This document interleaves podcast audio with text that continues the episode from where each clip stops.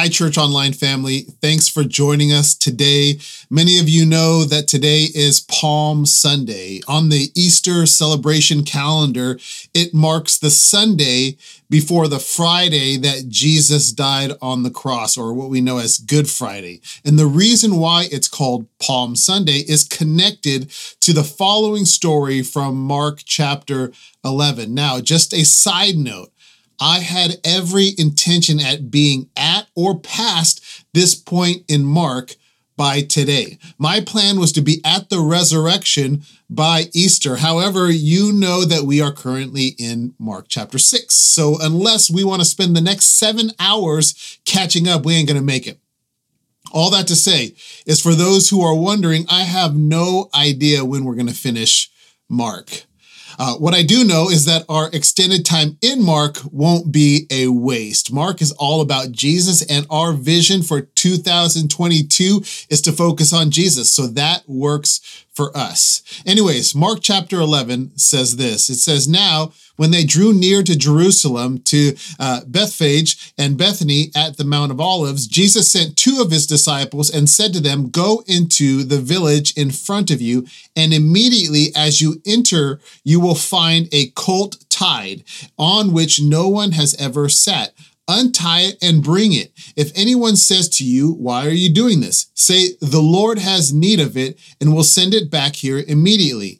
And they went and found a colt tied at a door outside in the street, and they untied it. And some of those standing there said to them, What are you doing? Untying the colt. And they told them what Jesus had said, and they let them go. And they brought the colt to Jesus and threw their cloaks on it, and he sat on it. How many of you know that this picture is not of Jesus? This is Obi-Wan Kenobi. And he used to do this wave of a hand called the Jedi mind trick to use the force to get people to do what he wanted them to do. And for some reason, whenever I read this story, I always picture the disciples uh, doing that wave, saying like, you know, the, the Lord has need of it and they would obey. Anyways, Mark chapter 11, verse 7 goes on to say, They brought the colt to Jesus and threw their cloaks on it, and he sat on it. And many spread their cloaks on the road, and others spread leafy branches that they had cut from the fields. And those who went before and those who followed were shouting, Hosanna! Blessed is he who comes in the name of the Lord. Blessed is the coming kingdom of our father David. Hosanna in the highest. Notice how it says that Jesus entered Jerusalem, which was on a Sunday, and, and the crowd spread branches or palms on the ground, hence Palm Sunday. Now, here's the thing about Palm Sunday the same crowd that yelled, Hosanna, is the same one that would eventually yell, Crucify him a few days later. They rightly celebrated Jesus in a messianic way, but they missed something important that he, that he was actually the Messiah, actually the Savior. You know, we miss important things today too, even in the church. For example, we live in a very busy culture. We value productivity and treat full schedules as a badge of honor. And again, even in the church. And, and, don't get me wrong, hard work and productivity is good. God wants us to be fruitful and active. Second Thessalonians 3 tells us that we shouldn't be lazy. And Jesus says that he came to give us an abundant life, which can simply mean a full active life. But did you know that God highly values rest? We often miss this important value in our busyness. In fact, Hebrews 4 describes the life that Jesus is, is inviting us into, the, the eternal life, as a life of rest. The kingdom of God is an invitation into rest. How refreshing is that? And we see Jesus teach this value in Mark chapter 6, where verse 30 it says, And the apostles returned to Jesus and told him all that they had done and taught. Okay, so where were they returning from? Well, remember a little bit ago that Jesus had sent them out two by two with his authority to preach the kingdom of God. And now they had finished that work and returned to Jesus, verse 31. And he said to them, Come away by yourselves to a desolate place and rest for a while. For many were coming and going, and they had no leisure even to eat. Does that description sound like your life? A life of coming and going with no leisure even to eat? You know, the, the disciples were busy just like we are busy. And how does Jesus reply? Does he say, oh, come on, come on, boys. The, the most, this is the most important mission in the world, and time is short and time is money, so you can rest when you're dead. No, he, he says, come away by yourself and, and rest a while. With the phrase rest written in command form, as if to say, you have been faithful. And, and this is the most important mission in the world, but rest is also very important in my kingdom. Therefore, I command you to rest. Verse 32 And they went away in the boat to a desolate place by themselves. I wonder how many of us could obey this command today. Like if we heard Jesus say to us, Come away with me and rest for a while. Could you go? Would you go? And if you're replying no, is that because you truly can't or because you truly won't, because maybe you don't value rest in the same way that Jesus does. Verse 33 Now many saw them going and recognized them, and they ran there on foot from all the towns and got there ahead of them. If the busy life that we see from the disciples felt familiar, I'm sure this does too. Because what happens even when we try to rest? Our work follows us. Only for us, instead of thousands of people following, we have thousands of texts and phone and phone calls and, and, and emails following us. And we think, you know what? This is why I can't rest. I have too many important things to do. And initially, Jesus seems to give in to this kind of excuse. Verse 34 And when he went ashore, he saw a great crowd and he had compassion on them because they were like sheep without a shepherd. And he began to teach them many things. You know, if, if I was a disciple, I would be a little bit confused. You know, you commanded us to rest, but when we get interrupted, it's back to work. So do we value work or rest? And I believe that's a relevant question for us today because many of us could really use three vacations right now. We are stinking tired. We need the rest. But we're also working hard to support our families and our dreams. Additionally, many of us are working for the kingdom of God, which is the most important thing in the world. So we know we need the rest, but there's so much work to do. And according to verse 34, it seems like Jesus is giving us permission to prioritize work over rest, and it seems justified. You know, when Jesus dropped the rest for work, it says that he uh, he did so because he had compassion on them because they were like a sheep without shepherd. Last week we talked about how our world is filled with broken and hurting people and there's a lot of them. Many of our neighbors and coworkers and family members and friends are wandering around looking for hope. And we have the only hope that can truly change their lives. So, how can we rest if that is the case? Romans 10 says, How then will they call on him who, whom they haven't believed? And how are they to believe in him who they've never heard of? And how are they to hear without someone preaching? And so we begin to justify things like saying, you know what, the Father is always at work and Jesus is always at work. And so people need to hear the gospel. So we got to work too.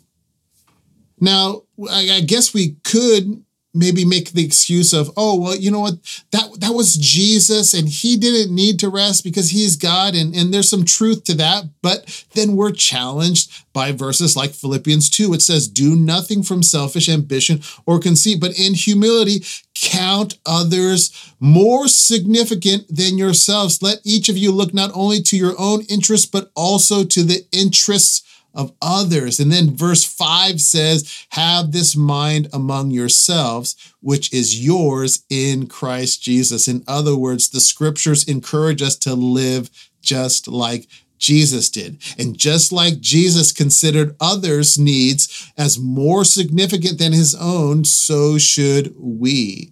And then we begin to say, see, I, I knew I couldn't rest. And before those of you who are listening right now and, and was and we're really looking forward to hearing more about the prioritization of rest in God's kingdom, the rest that you really need, but now seems to be once again out of reach, before you give up, hang in there. I promise that this rest is coming, but we must deal with a very real present reality. Because right now, in the here and now, there are going to be times when we truly sacrifice rest for the kingdom of God. We truly need rest, and God values rest. But at times we sacrifice that rest because right now God's mission is too important. And what mission is that? Well, it's the same mission that Jesus and his disciples had, which was go into all the world and preach the good news to everyone. Anyone who believes and is baptized will be saved, but anyone who refuses to believe will be condemned. You know, Paul, the apostle, said it this way In Christ, God was reconciling the world to himself, not counting their trespasses against them, and entrusting to us the message of reconciliation. Therefore, we are ambassadors for Christ. That's our mission. God making his appeal through us. We implore you on behalf of Christ, be reconciled to God. That's what we're going around telling everyone. For our sake, he made him to be sin who knew no sin, so that in him we might become the righteousness of God. That is our mission. And the salvation of souls deserves the sacrifice of sleep. That being said, let me assure you, it doesn't mean that we ignore the need and value for rest. Verse 35 And when it grew late, his disciples came to him and said, This is a desolate place, and the hour is late. Remember that phrase, desolate. Verse 36 Send them away to go into the surrounding countryside and villages and buy themselves something to eat. At face value, this seems like a reasonable request. Jesus, these people have been here all day and we have nothing to eat and it's getting dark. We should send them into the neighboring towns so that they can find food. And while I'm sure that was part of the reasoning behind the disciples' statement, the sense of the passage is actually Jesus, send all these fools away so they can find something to eat. And what they find, I really don't care because that ain't my problem. And what's hidden underneath this statement is the disciples really thinking, I don't care how broken these people are, send them away because I am tired. You ever notice how it's really hard to be compassionate when you're tired? I gotta be honest, I'm a terrible Christian when I'm tired. When I'm tired, I am not patient, not compassionate, and not sacrificial. I just want to go to sleep. And I get this sense that the disciples are here too. But then Jesus really stretches them. Verse 37 But he answered them, You give them something to eat. And they said to him, Shall we go and buy 200 denarii worth of bread and give it to them to eat? And in case it's unclear, the tone in the disciples' response is disrespect. Being tired makes you respond in crazy ways, even to the King of Kings. They're like, Excuse me, Jesus? You're tripping. How are we going to feed all these people? Even if we had a year's worth of money, it wouldn't feed all of them. Chick fil A couldn't feed all these people. And I get the feeling that this story is starting to hit some of you close to home. Because maybe you've been following Jesus and you want to faithfully serve him, but you're tired. And following Jesus seems like a lot of work. Then Jesus be coming along and asking you to do crazy things. And you're like, Are you serious, Jesus? I'm tired. And now you're going to ask me to do these impossible things? And if that's you, first off, know that you are in good company. As we read, the disciples who eventually changed the world experienced this feeling. But also know that Moses, one of the greatest leaders in the Bible, felt that way too. When Moses was leading the Israelites out of Egypt, they started complaining because there wasn't enough food. And Moses was like, Lord, there are 600,000 foot soldiers here with me. And yet you said, I will give them meat for a whole month. Even if we butchered all of our flocks and herds, would that satisfy them? Even if we caught all the fish in the sea, would that be enough? You're in good company. But secondly, hang in there because what Jesus is really doing here is he's strategically setting us up for some important lessons that we can't miss. So hang in there. Verse 38 And he said to them, How many loaves do you have? Go and see. And when they found out, they said, Five and two fish. So here's the first lesson when we're tired, the best way to serve with the compassion of Jesus is to start by giving what we have. Maybe you're tired and serving an hour is a sacrifice. You know what? Give it. Maybe money's tight and giving $20 is a stretch. Well, give that. Maybe your church really needs help with production or setup and breakdown, and you have no experience with sound equipment but you could drive a trailer. Hey, bring what you got. By the way, that is a real need here at the River Church. And, and, and this is the principle, and or this is where the principle of rest starts to come back in. You see, when Jesus asks us to sacrificially serve, he only asks us to bring what we have. You don't need to exhaust yourself getting better or doing more. Rest knowing that what you have is enough and you can give that. And Jesus is going to prove that to us. But before I get to that, I, I want to speak to maybe any younger people uh, that are listening. Maybe people in our river kids or, or river youth, because sometimes young people may believe they are too young to make a difference in the kingdom of God. But look at this additional detail that the Apostle John gives in his version of this same story. John 6 says, One of his disciples, Andrew, Simon Peter's brother, said to him, There is a boy here who has five barley loaves and two fish, but what are they for so many? You see, the five loaves and the two fish that the disciples found came from a boy who was willing to give all he had. And for Jesus, that was more than enough. Verse 39 Then he commanded them to sit down in groups on the green grass. So they sat down in groups by hundreds and by fifties. And taking the five loaves and the two fish, he looked up to heaven and said a blessing and broke the loaves and gave them to the disciples to set before the people. And he divided the two fish among them all. And they all ate and were satisfied. And they took up 12 baskets full of broken pieces and of the fish. And those who ate the loaves were 5,000 men. This is so good. Jesus takes the small offering and meets every need. And although it says 5,000 men, there, there were likely families there, which means it was probably more like 10,000 people.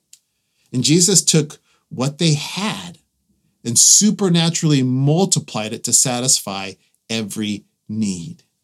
You know, the disciples were tired and cranky and they had nothing to give but a small measure of faith. And a boy gave a couple of filet fishes that he had got for, he got two of them for five bucks. But Jesus takes these small faith offerings and he does above and beyond all that they could ask or think. He abundantly satisfies every need.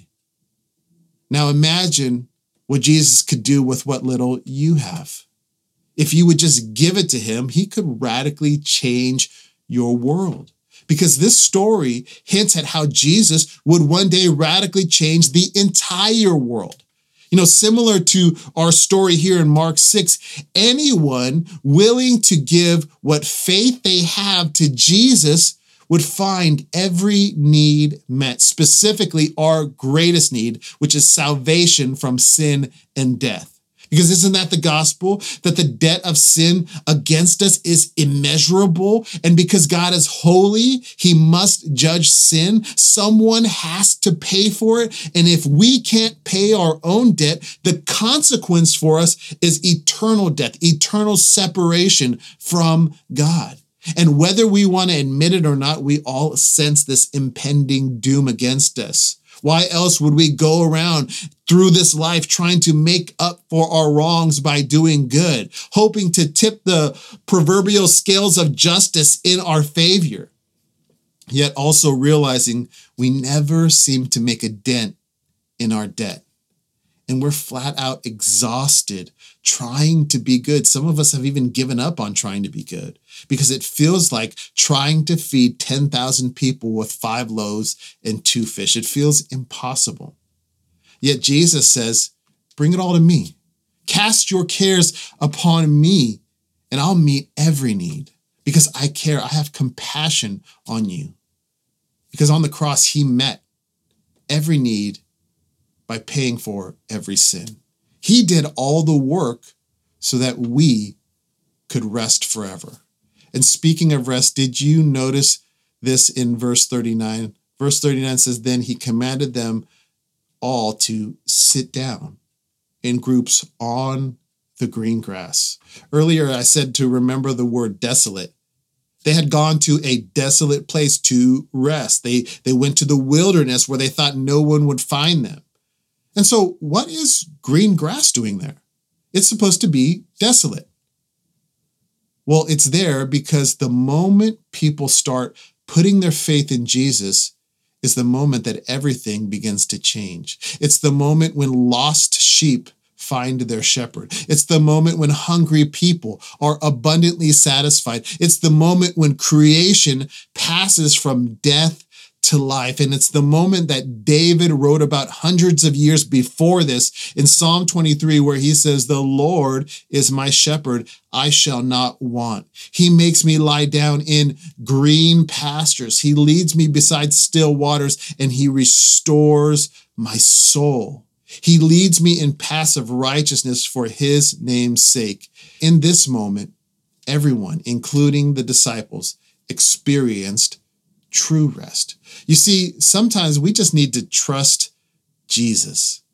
Because when it initially seems like he's asking us to sacrifice rest, it's also the moment when he's leading us into better rest. That's what happens here in verse 39. They sat down, they rested, and then Jesus went to work. And in that moment, they found rest that was far better than purely being inactive because they were resting now in the power and presence of God, which is really what our tired souls need. You see, God doesn't command us to have self centered rest, but to have divine relational rest. That's what's important. He wants us to experience eternal, life giving rest that's only found in and with Him. And we find that rest when we're willing to trust God in every circumstance. And so, as we close, what kind of rest is Jesus inviting you into? Do you need to prioritize rest? Are you tired because you never take a day off? You know, though this message largely involved a, an interrupted vacation, it, it does not negate the importance of regular rest. Because, like I said earlier, Jesus commands us to rest, to rest regularly. Jesus himself practiced this, and we need to rest. Therefore, let the Spirit restore your soul through some sleep. And don't worry, Jesus is fully able to take care of your life when you rest by faith, when you trust Him to rest as He commanded. But maybe you need a greater rest, a rest for your soul. Have you been hesitant to put your faith in Jesus because you still think that your good works is what's going to get you into heaven? And, and, and, and because of that, do you feel your soul is tired because that plan isn't working and you're exhausted trying to be good? Then remember this that Jesus already did all of the work on the cross. And he isn't asking you to work, he's calling you to receive his rest. And he promises to abundantly satisfy every need when you do. On the first Palm Sunday, Jesus came to the city that he loved, to Jerusalem, to offer rest for their souls. But they missed it. Today, Jesus is still offering eternal rest to the people he loves, to us. Don't miss it. Turn from your sin and trust him with your lives. Hebrews 4 says, So there is a special rest still waiting for the people of God. For all who have entered into God's rest have rested from their labors, from their work, just as God did after creating the world. There is a greater experience of rest that awaits us today. Let's pray.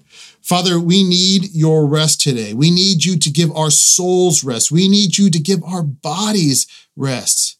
Today, Jesus, I want to offer what I have to you and say, do whatever you need to do to restore my life because I am tired. But I believe you are faithful to give my tired spirit new life. And so forgive me for all the times I haven't been willing to trust you, to trust you and rest. And thank you for your compassion towards me. In Jesus' name I pray. Amen.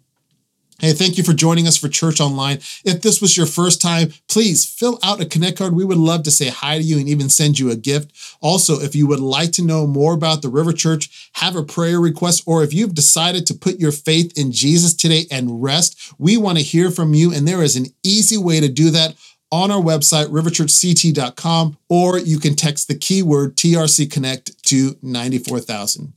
God bless you. Have a wonderful day.